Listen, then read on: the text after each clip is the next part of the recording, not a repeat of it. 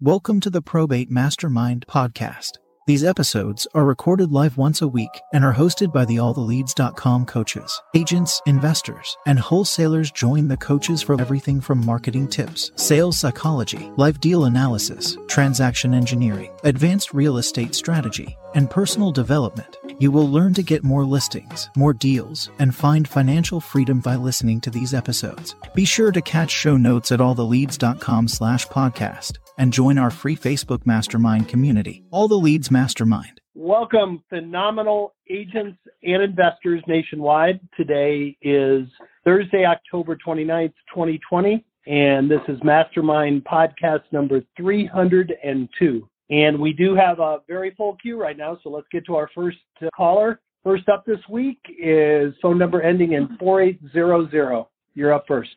Hi there, it's Aline, and uh, I just wanted to get some advice. I primarily use probate as my main lead source, and unfortunately, I'm in a county that still hasn't opened up yet. And I have gotten a lot of historical leads, gone into some other counties, but I'm starting to get like further and further away from my main area which is making it a little bit more difficult. And I've followed up on leads that I've had and gone back to them numerous times. So just reaching out to see if there's any something that I haven't maybe thought of trying to stay in the world of my probate leads while I'm still waiting for the county to open.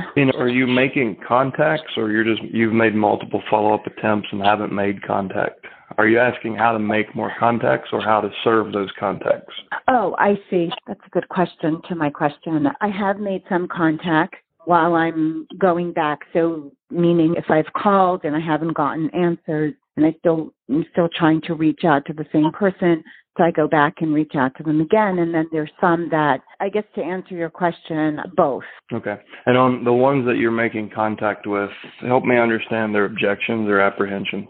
Just still not ready, or I've come across quite a few that are holding on to the property and just even if it's not a primary residence, they're holding on to it for a while, using it. Other family members utilizing it, but doesn't sound to me like it's a long term type of thing. Usually not. Mm-hmm. Okay, so what I really want you to listen for when you make a contact anytime, but especially in these times, any little chink in the armor that allow you to serve them can be the opening to you motivating them to do what they know they need to do. They just haven't gotten to the breakthrough point where they're comfortable doing it. And oftentimes that's the case when people say, ah, we're going to keep it in the family. They don't realize mm-hmm. that's all the pitfalls that can come with that. So one of the ways you can keep yourself in the loop and have a, a good reason to follow up often is get them a lawn care service, get them landscaping, get them gutter cleaning, prop power washing, property management services, anything that you can think of, anything any need that you can uncover that the fam the family member moving in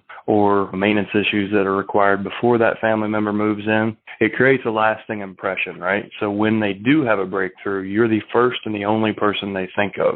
So there's mm-hmm. little things like that we might not always be doing that can make a big difference. And it usually comes back to you in the form of a come list me call because they think, oh, cousin Joey's going to move in. He's got a good job and he'll be a good boy to have in the house. He'll take care of it. And then cousin mm-hmm. Joey doesn't pay rent the first month and then he doesn't pay it the second month. And then they realize all of a sudden, wait, we're subject to landlord tenant. We don't have a lease to uphold in court, so we have to go. And then the pain really starts. It just understand that a lot of times when families hold homes, it doesn't go as they planned, whether they're leasing it or letting a family member live in it oftentimes if they do sign a 12 month lease, we want to be there at month 10 because that's usually when the pressure has gotten so great they realize they're not really making money. It's just a, one more headache. And one one single family home is not an investment. When you get to 10, then you've got a portfolio and it's an investment. But one single family home rental is just a, a pain in the ass, frankly. So a lot of times they feel that after they've already put themselves in that situation. So it's just a way you can put business out in front of you by making a lasting impression on them. How many of them are, how many objections are you hearing that are court related? Like our attorney told us not to do anything, just to wait, or we, we have a court date, but it's in four months. Are you hearing that in your market? Yeah, I'm actually, I'm not hearing that so much, surprisingly, because we can't access into the surrogate court, not so easily, but I'm not hearing that so much. I I often hear more like the stuff, the stuff in the house. So I do have pretty good solutions and resources for that and good reasons to follow up with it in ways to help people. And I find I find that quite often where people are just stuck because of their stuff or the stuff in the house. I want to give you a statistic, and I would like to see you craft your own language to wrap around this and use the way you fit. But the average family in the United States spends 3 to 8% of the gross estate value on probate. And a lot of times the range is dependent on how long probate remains open and how high the legal costs and the carrying costs become. So you might phrase that in a question as, well, Aline, tell me, knowing that it can be anywhere from 3 to 8%, would you rather be closer to 3 or closer to 8? It's an obvious mm-hmm. rhetorical question, but I want to get an emotional response from them. What the hell? My attorney didn't tell me that because now we're having a conversation, right? Excuse me. Another statistic that you can use even if they don't know what they're going to do with anything. They know they will eventually get a distribution. And on average, an American family will spend, not invest, I'm carefully choosing my words, will spend 100% of the in- inheritance within an 18 month window. So they don't, they didn't have a, the family didn't have a plan, so they ended up in probate. And they likely don't have a plan for how to preserve generational wealth versus spending it away and transitioning that to someone else's So you can use some of these statistics to nudge people to think about it from a different perspective because they're probably like, if they're a typical American, they don't have a very high level of financial education. They don't think right. about the world that way. So if we can get them to view it through that lens, altruistically, we're making a difference, right? We're helping retain generational wealth for the clients we serve. But it also, a nice side effect is it really gets people's attention. When you create fear of loss, you're activating their amygdala and you're speaking to that person. Like they can't help mm-hmm. but they they can't hide that.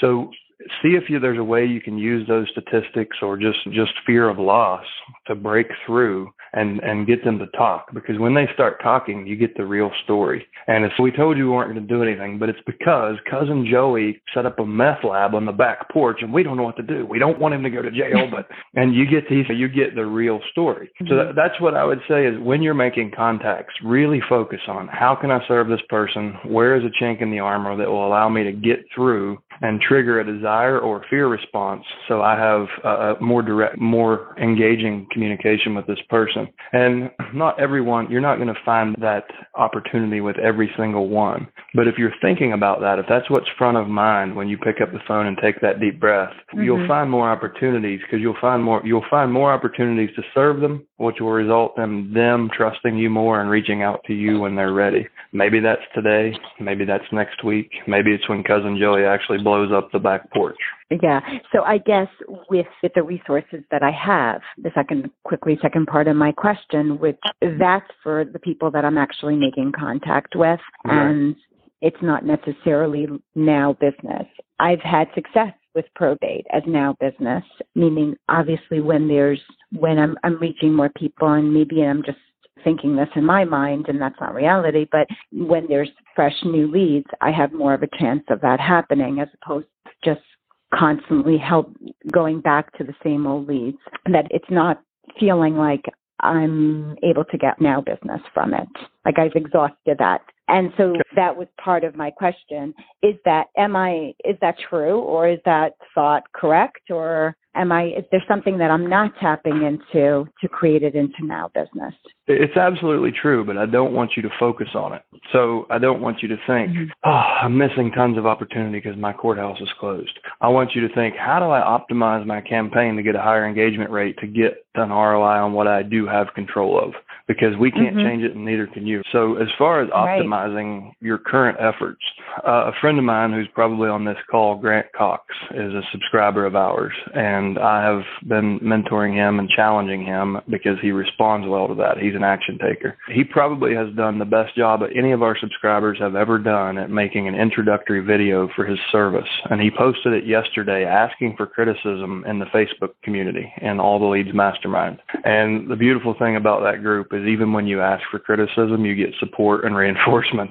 But I encourage you to go look at Grant's video. Mm-hmm. And I challenged him to go stand in front of the county courthouse on a quiet day because in their mind they have a familiar image. They've been there. So it's in their reticular activating system right? They it snaps when their brain sees that they're holy shit i was there last week.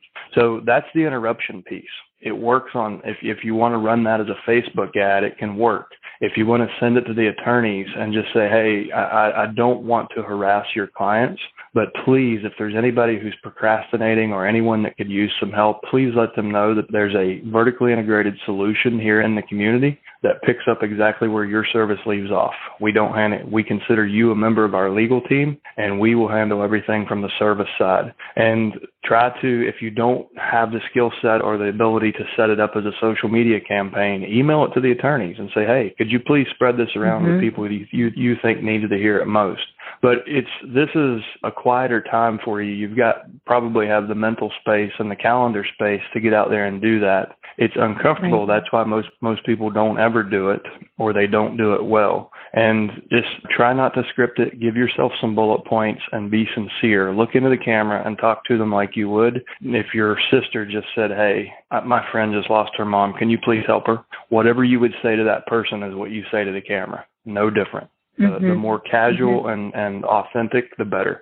But you can use that video on these calls we've talked about before. If you take your existing probate leads, upload them into Facebook as a custom audience, and you're going to match on first name, last name, email address, mailing address, and all five phone numbers you'll get about 90% match rates.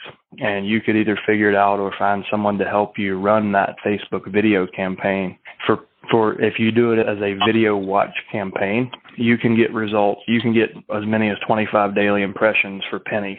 It's just a way to put something out there that's not high pressure, that builds awareness about your brand. And just, we all like to laugh about and make fun of the personal injury attorney billboards all up and down the interstate. Mm-hmm. But when, when your car is piled up against the Jersey barrier, it's pretty damn handy that you can see it right there because you're like, all right, my, I, I got to call this guy and make sure I'm protected. So, when they feel they need help the most, that's a way to be in front of them at that moment on every device they own. And we all are now more than ever attached to those 20 hours a day. So that, that's another suggestion is think about the different ways that you can market to the leads that you already have through attorneys, through nursing home employees, through registered investment advisors, through senior moving companies, through estate sale companies, anyone who has contact with folks in the end of life phase and the transition phase. that If you don't, if you, if the people and if the other business owners in your community don't have a clear understanding of everything you're capable of, that is your priority until your lead flow comes back. So instead of feeling frustrated, work on plan B, which is building your long-term referral network and making sure that you have good content that educates them on what you do so they don't have to forward the content to your prospects. All they have to do is remember that they watched it and they got value from it and go, oh, you know what? There's a lady here in town. I, I actually got an email from her a couple weeks ago. She does everything that you need. You can make one phone call. Let me find her info and I'll send it to you. Like you get the endorsement. So I think mm-hmm. that's my best idea for a good use of your time right now while you've got some quiet time and, and can really think that through. Those are the two things I would suggest.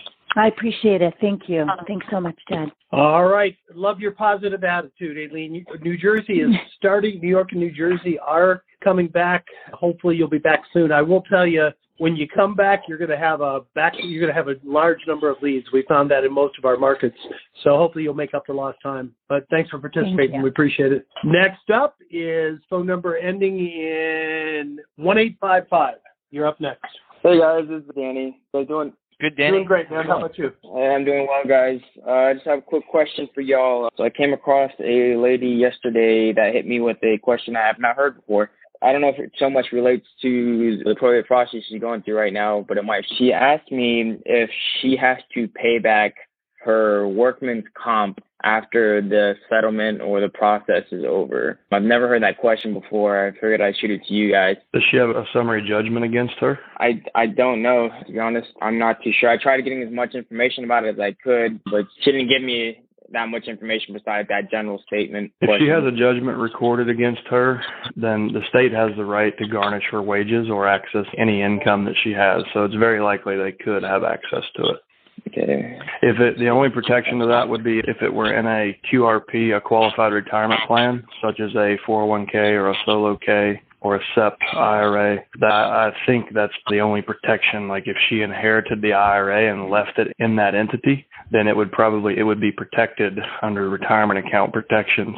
But if it comes to her as cash in her bank account and they have a judgment against her, then they can likely take that money. Okay, gotcha. All right. Danny, I'll throw in and say that this is kind of I've never heard that question before either.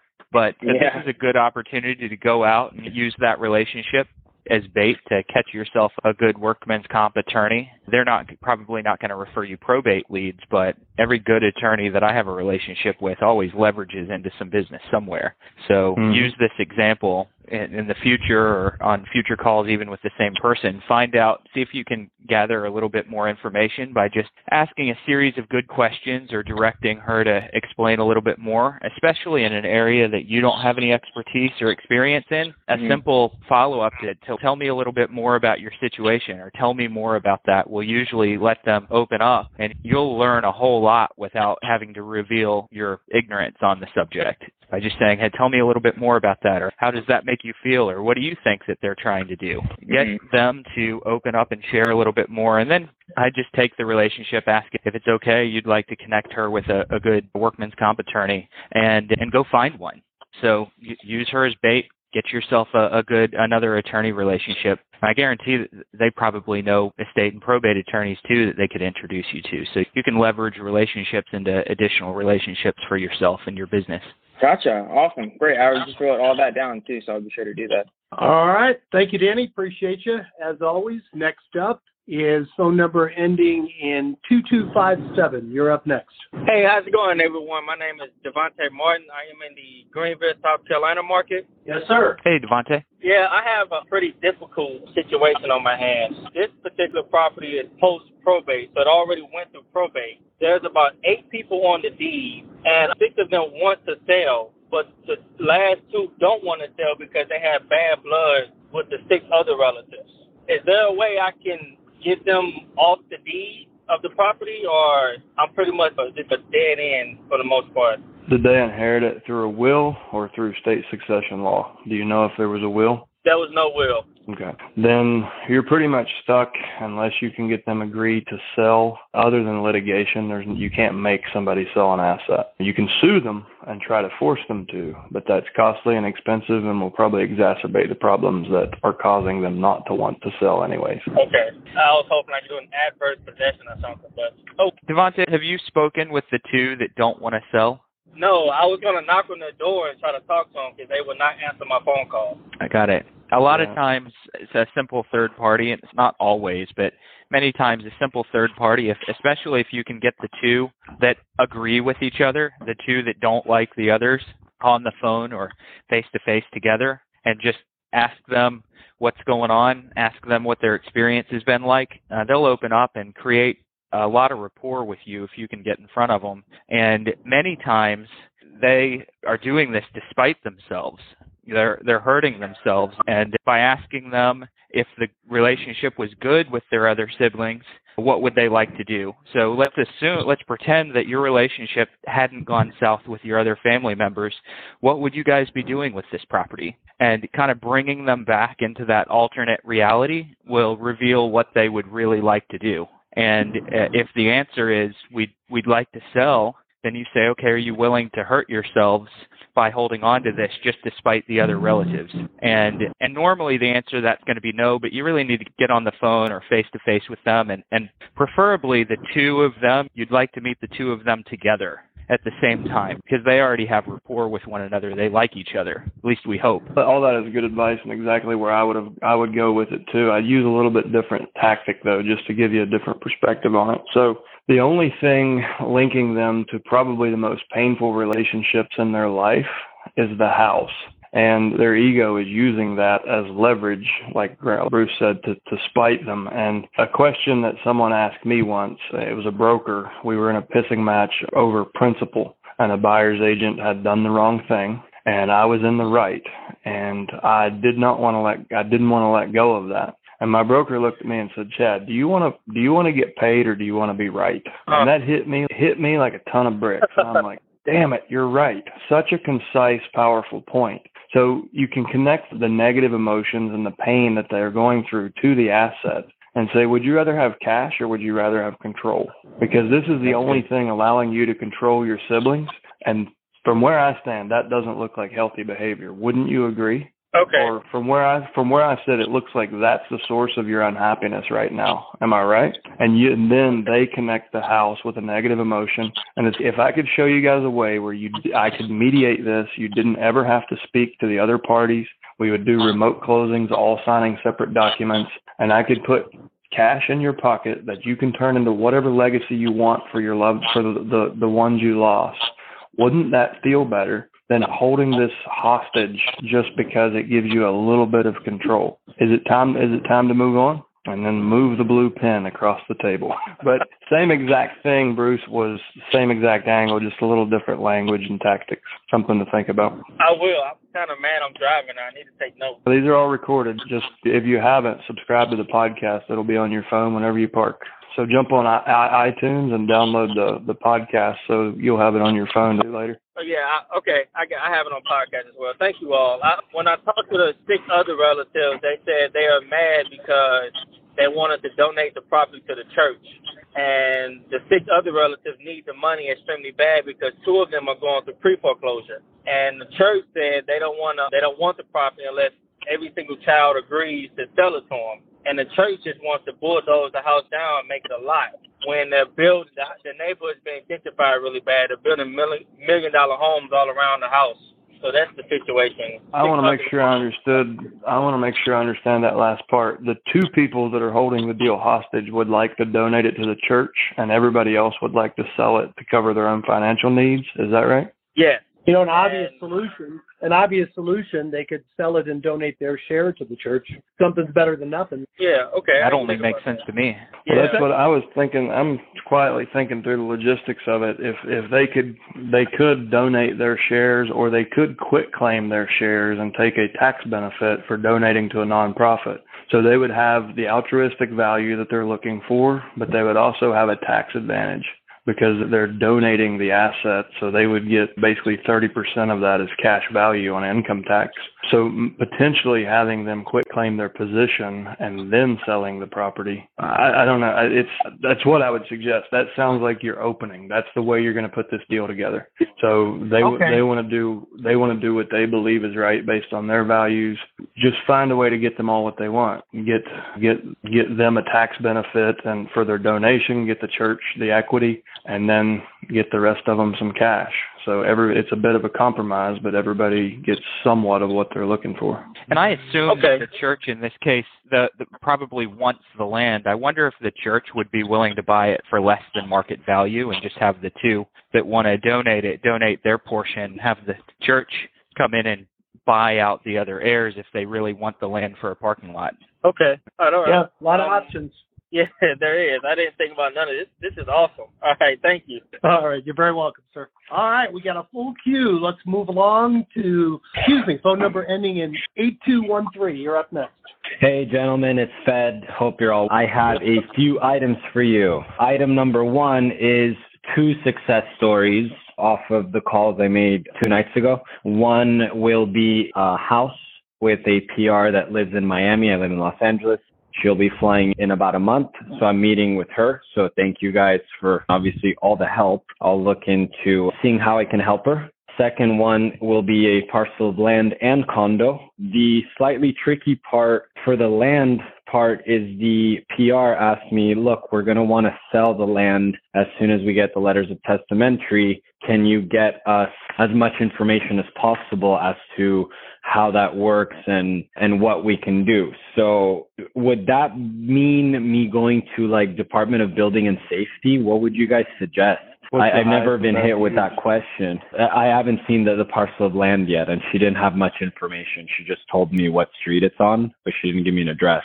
So that uh, not yet. I would think it's residential. I believe keyword. Pretty certain Yeah. it's going to be residential. At this point, and I'm afraid we're nearing the end of it in, in LA, the highest and best use is probably a, a new development parcel, right? So there's a massive inventory shortage. Your most likely buyer is probably a home builder who's frantically trying to take advantage of the rally. So that's probably yeah. your highest and best use. I don't know what the value is, but that's how I would comp it if okay. it's owned residential. Look at the last six months of land sales and say, listen, I've taken a look at this. I drove by the property. I think that our buyer is a builder. So what I would like to do mm-hmm. is go ahead and get it on the market and start talking to I'll personally go visit half a dozen builders that I'm aware of or I have a relationship with. And I think we can probably move it off just by going straight to the builders and having those conversations. And you can probably double end it. Oh, fair enough. Yeah, awesome. Okay, I'll do that. Then last week you had suggested yeah, just, go ahead. Just before we move on, I had another idea. Yeah. One of the problems that builders are facing in any recession, this is usually the case because our financial markets are really stirred up on the back end. If they own the land free and clear, do they have full authority? Yes. Okay, so if they can quit claim the land out using their full authority, they they should they'll be able to do that. So if they can quit quit claim the land outside of the probate and get it into a family member's name, or I would recommend a land trust. So establish a California land trust, quit claim the asset into it. That saves you from having to pay transfer tax and it gives you anonymity. And then I would, t- I would list it and I would take it out to the builders as, as an owner finance parcel. And they're going to be willing to pay a commercial rate because they're getting a free piece of land to build their house on. And if, they screw up, you know what your re- your your seller gets a house. So it's mm-hmm. a way for them to it's a way for them to make a significant amount more equity because they can sell it with owner financing at a premium price, but also have an interest rate throughout the build process, which is probably, I'm guessing, six to nine months in your market. Yeah, roughly. Okay, so yeah, no, be a way to make it even more attractive for the potential buyers and more attractive for the seller. Yeah, I think it would facilitate it for her a lot since she she seemed a little concerned about the situation. So thank you for that. I wanted to follow up with you on a suggestion you made last week, which was reaching out to all clients who may have more than 100K in equity and to make sure that they reach out to an estate planning attorney and get a trust and all that stuff. Do you guys, by any chance, know where I could go to find out about things like that for European clients who may have most of their assets in Europe, but also have some things in the United States. I hope that's not a cur- too much of a curveball. Do you want to find out what they own in the States? No. So essentially, some of the clients I reached out to are not U.S. citizens, but they live in the U.S. And uh, I reached out to them and said, hey, look, if you have assets, you want to make sure that you protect your equity and your family and you avoid the cost of probate by opening a trust for your family and all that stuff. So they were saying, are the rules the same in Europe? And obviously, I would think that's the answer is no. So I was seeing if maybe you guys have worked or know uh, a reliable source for me to look into probate in Europe. But it's, it's not even estimate, probate in Europe. Would you, what would you estimate their net worth at, Fed? 3.5 million. Yeah, so they're in the territory where they can actually benefit from having an international trust. So most people in that net worth range, they're going to gravitate towards Belize, Cook Islands, or I can't think of the third one right now. It's slipping me. There are I don't I'm not aware of what the equivalent of the IRS in France requires, but a, an international trust oftentimes comes with four to ten thousand dollars a year in, in maintenance because you have to pay okay. fiduciaries, fiduciaries, custodians, and, and attorneys. I don't know the, how this works in, in, in reverse, but you can establish an Arizona limited partnership as an asset protection trust, and you can mm-hmm. actually bridge that out. If you're an American citizen, you can bridge that out to a Cook Islands trust in case something would ever happen. So you have the asset protection uh, and the probate protection of a domestic trust. But if anything, if you ever if you would ever get sued or get in a terrible car accident or something, you can trigger that and cross the bridge, and it automatically converts into an international trust. And only then mm-hmm. start doing the complicated reporting to to the IRS. So it's far easier and far more affordable to maintain. But that might be the right vehicle since they're international citizens. You may look into mm-hmm. a bridge trust. Nevis is the other jurisdiction. So NEVIS, Cook Islands, or Belize are the three most common places wealthy international okay. will establish trusts. And that, that is the ultimate level of protection. Now, those trusts are scrutinized, but as long as they're doing their annual reporting to the French government and to the IRS, they don't have anything to worry about. It's, I'm not insinu- I'm not encouraging them to hide assets and not pay taxes. I'm encouraging Yeah, yeah. move, move assets to protect them. Okay. Perfect. Thank you. No, thanks so much because I've been trying to figure out how, where to even start. So I'll definitely dig deeper into this. Thank you guys so much. I really appreciate it. Sal, congrats, congrats on the deals. Let us know, please, when you actually put them together, when you get the contract. Oh, will All do. right. Absolutely. Yes. Thank you so much. Thank you. All right. Next up is phone number ending in 2517. You're up next. Hey, it's uh Simon.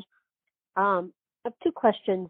One is you said earlier that somebody had put their video on your Facebook page. I was just wondering if it was the Facebook Mastermind or I was looking for it. It's in all the leads mastermind, and the post, the, the original poster was Grant. Grant Cox. Okay, I'll look that up later. My other question is I mentioned this I think last time I was on, but there's a number of probates in our community and one of them has been a little unusual that the of course they had no direction, but there had been three siblings on the property. The one the sister was killed by her husband and the one brother died and so now the third sibling, the brother, according to Arizona state law, has to fight the fact that the ex-husband who killed his sister is a 50-50 share of the property. Apparently, and I haven't talked to the man personally, but from someone else who had talked to him, he's got something to file with lawyers and he doesn't want to spend the money. And I'm under the impression that the the murderous ex brother-in-law is not in the picture of the scenario, but but it seems to me like filing with a lawyer to sell your property would not be a big deal. I, I wanted to reach out to him, but I feel like a novice to ask him what he needs to file. I don't know if that I've give, I don't know if I have enough information to even ask a good question. And there's no other siblings left. So we have the incarcerated ex-husband who killed the wife and her brother, Right. correct? He didn't kill the brother, but he died. And He then killed his there's a sister. third, yeah, there's a third sibling who's alive who ultimately should own the property, but he doesn't want it because he lives in another state. When the title holder of the property passed away, was there a will? I don't know. So that's the first step. If there was a uh-huh. will, it, it could make this simple because that is your roadmap. If there was not a will, then you're subject to Arizona succession law. And that says that the other sibling has a share, the husband, who even though he murdered them, has a share, and the, the other brother has a share. And you need to get a release from anyone who, like, you, you could sell it and just, you know, what I don't, I don't know where an incarcerated person, he may or may not have a bank account but you can release the funds to an attorney's escrow and forget about it. But if everybody wants to sell, it seems foolish that he's not willing to pay an attorney to help him if that's if he does want to sell, or is he holding back because he doesn't want that person to benefit at all? Maybe that's where I'll have to dig in and find out. I was again don't know the absolute facts, but I was under the impression that somehow they were the ex-husband was going to be out of the picture, but he didn't want to pay the attorney fees for to finish the filing, which kind of seems silly in itself. Yeah, I'm not sure what that document would be. If there was no will, even though he killed her, I think he's still in, if they were married, he was in the line of succession. What they could do is file a civil suit against him to strip him of that asset. But that would have to be, they would be filing a civil suit against them. Very similar to what happened in the, after the criminal case with O.J. Simpson. He was sued civilly by her family. So that's really the only way to get to take it from him. You can't just take assets. Even if he did commit a crime, he's still in the line of succession, and there was no will saying he wasn't entitled to it in the case of a murder. Okay. Okay, that helps me better understand it. Thank you. All right. The good news is you could do this for the rest of your career, and you'll probably never run into that situation again. This is another one of those advanced calls. Yeah, it really is. It's a 5.0 call. It, it, anybody, it's the first time with your call. Don't worry. These are not normal, usual situations, but I think that's why the people are asking for help. So we always appreciate you sharing. We have two more in the queue. That should take us nicely up to the top of the hour. We probably can squeeze in another one. Just hit star six and then hit one. Next up is phone number ending in 5522. You're up next.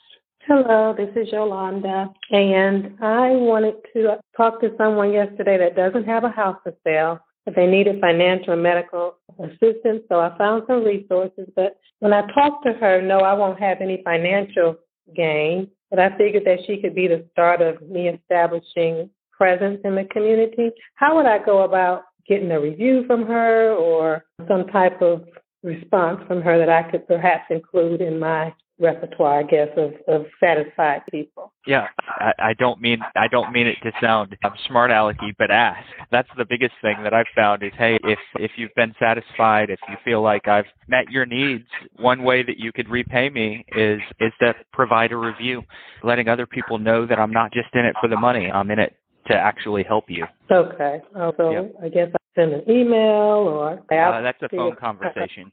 That's a phone conversation. I'm saying as far Uh, as are you saying her response doesn't have to be in writing? Her response could yeah, it could be in writing, but when you ask for the review, you're going to yeah, do that over the phone. You're going to ask over the phone.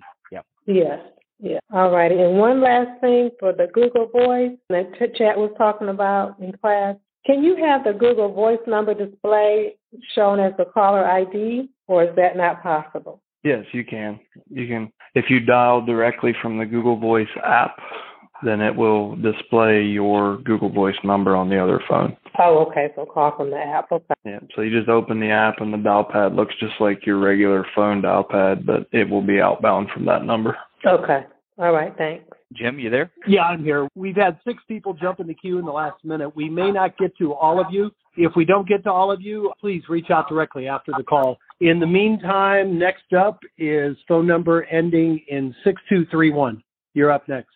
Hey, how are you? Thanks for taking my call.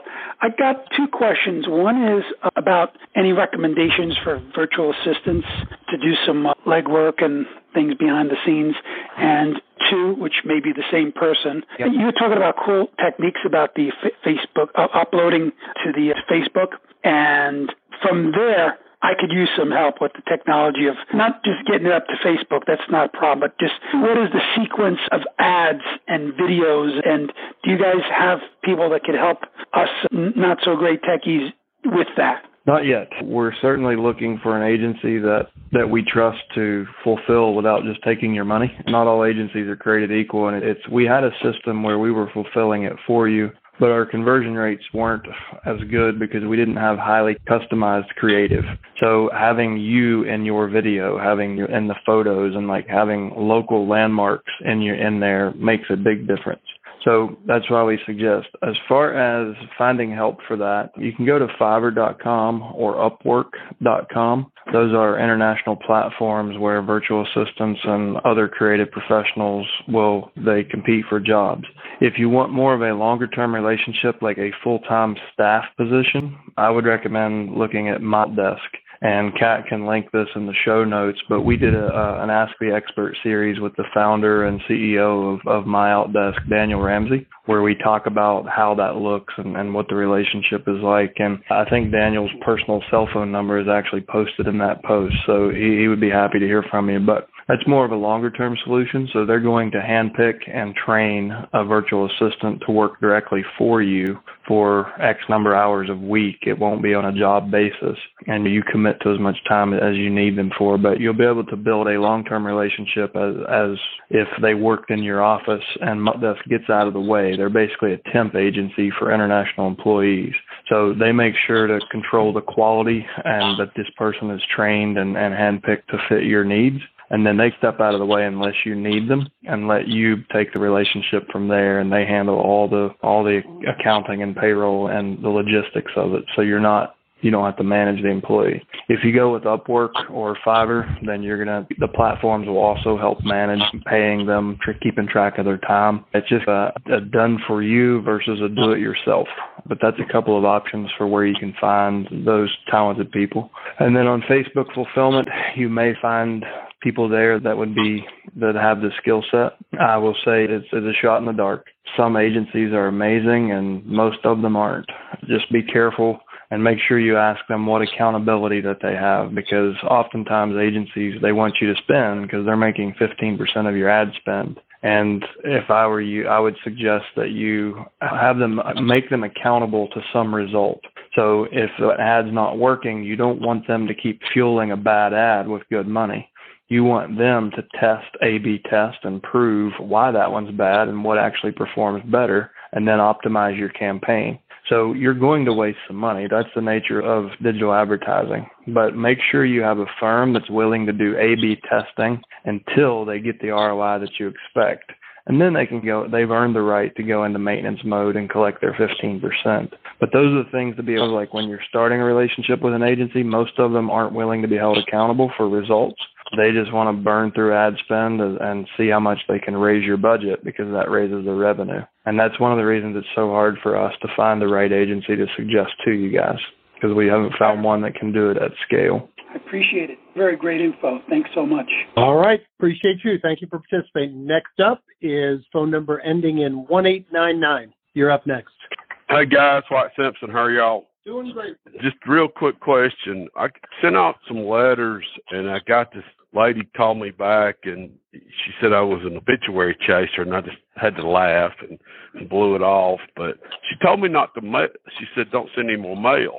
She didn't say anything about not calling her back. I talked to her and you can tell she just overwhelmed because when I asked her what her biggest issue was or concern or problem, and she immediately goes into the death of her mom. It, it had nothing to do with the handling the estate. So how, how would y'all handle that? Have you been through this? I'm trying to remember. Have you? Didn't you probate one of your family members' estates? I did my. Chad I actually got started with pro with doing these probates because my dad passed away, and my mom didn't get bombarded with a bunch of calls, but the the letters. And I I just realized that there was a need for people to what we're doing is how I got started. I, I, I thought I remembered you had a personal story, so I would use that because you want what you want is she already feels threatened and like she's on defense, right? And it's because mm-hmm. she's emotionally raw. So if I were you, I would draw from the power of that story and show that you are empathetic and compassionate, and that is why you're not an obituary chaser. That is why you wait until families send the signal that they're ready to move forward, and that is probate, not an obituary. So the way I got your number was actually by meeting with the county clerk, figuring out who needs my help the most in the community right now. So at the risk of being judged like you've already judged me, I'm willing to reach out because I know what a big difference I was able to make for my mom when she felt the way you feel which is somewhere around hopeless and just absolutely devastated. Am I right? And then shut yeah. All right. So I I tried that. So here's my question: Is how long would you wait to call her back? How much information did you get? Did you get any little tidbits that that indicate she might need help with anything? I think the house is probably vacant, and I I told her to make sure that her the house was insured uh, properly and then she kind of cut me off. She needs help, and that's what she was screaming to me. She just, I don't think she quite knows she needs help. Did that big storm hit you last night, Wait. Yes. There's your opening. So, Ooh. did you have high wind? Yes. Okay. So I would call and say, you know what? Listen, I've seen some damage to some properties in the area. You're the first person I thought of because you're the last person I think should have to be dealing with this. One one thing I forgot to clear up with you is is do you, first of all, did the house sustain any damage or do you know and would you like me to go check? Second of all, have you made sure that your attorney has helped or someone has helped you get a vacant insurance policy on that home? Because this hurricane season has been insane. We may have gotten lucky. You may have gotten lucky last night. Let's make sure that we're not relying on luck in case it happens again. Okay. And it might be a, a, a timely reason to touch base with her with a legitimate reason for your call that's only serving her. There's no way you can profit from that call. Okay. All right. That's a good. That's a, that's a good point. I appreciate it. Yeah. Awesome. Good job, buddy. We got one more in the Thank queue, you. so that'll bring us in the queue. That'll bring us nicely up to the top of the hour. Next up is phone number ending in 5916. You're up last. Hey, good afternoon, gentlemen. Thanks for the opportunity to be able to ask a question. I know it's been a 500 level class again for Jed and for Bruce. So my question for you is, I know we talk about all the leads providing value as a new investor. Is there any merit or is there any way that all the leads could assist someone with uh, obtaining like a better business bureau rating. Is that something you guys do? I just figured I'd ask the question. So when you register your LLC, typically they'll pull the SEC records and bring that in and give you an A rating to try to attract you as a paid customer. So you may already have a, a BBB listing if you have a registered entity. If not, you can. I would recommend just calling the Better Business Bureau and forget what you pay. It's not a whole lot of money, but you actually pay to get if you don't have any negative reviews against you, but you don't have any reviews, period, as long as there aren't any complaints, they'll move you up to A plus and then you can ask people to start leaving your reviews there to, to strengthen that. And I just figured that'd be something like on a website to be able to put that on, particularly people start looking for you and your brand spanking new. You, you don't have yep. anything to really go off of that. It might help to establish some credibility. Obviously, you got to follow through, and my intent is to serve so others. You uh, have they are. Have you built relationships with other investors, uh, real estate attorneys, title people? Yes, I have. So are you suggesting that I get some input from them on the website? I would get call BBB, pay your subscription price, put the badge on your website. They they give you the widget, and then reach out to your vendors and say, "Hey guys, listen, if you believe I'm an ethical, professional person, could you please say so publicly on my Better Business page? Because I know people are looking for ways to underwrite me, and uh, a vendor referral is sometimes more powerful than a client referral. So can you please just talk about your experience and, and knowing me and working with me as a professional? And if if you don't have clients or or customers that can leave you reviews, go to your vendors. If an attorney's willing to put his name on the line and endorse you, that's stronger than someone who sold their house for 50 cents on the dollar. And particularly if you're providing a referral to them for people who may need their services, whether they know it or not. That's right.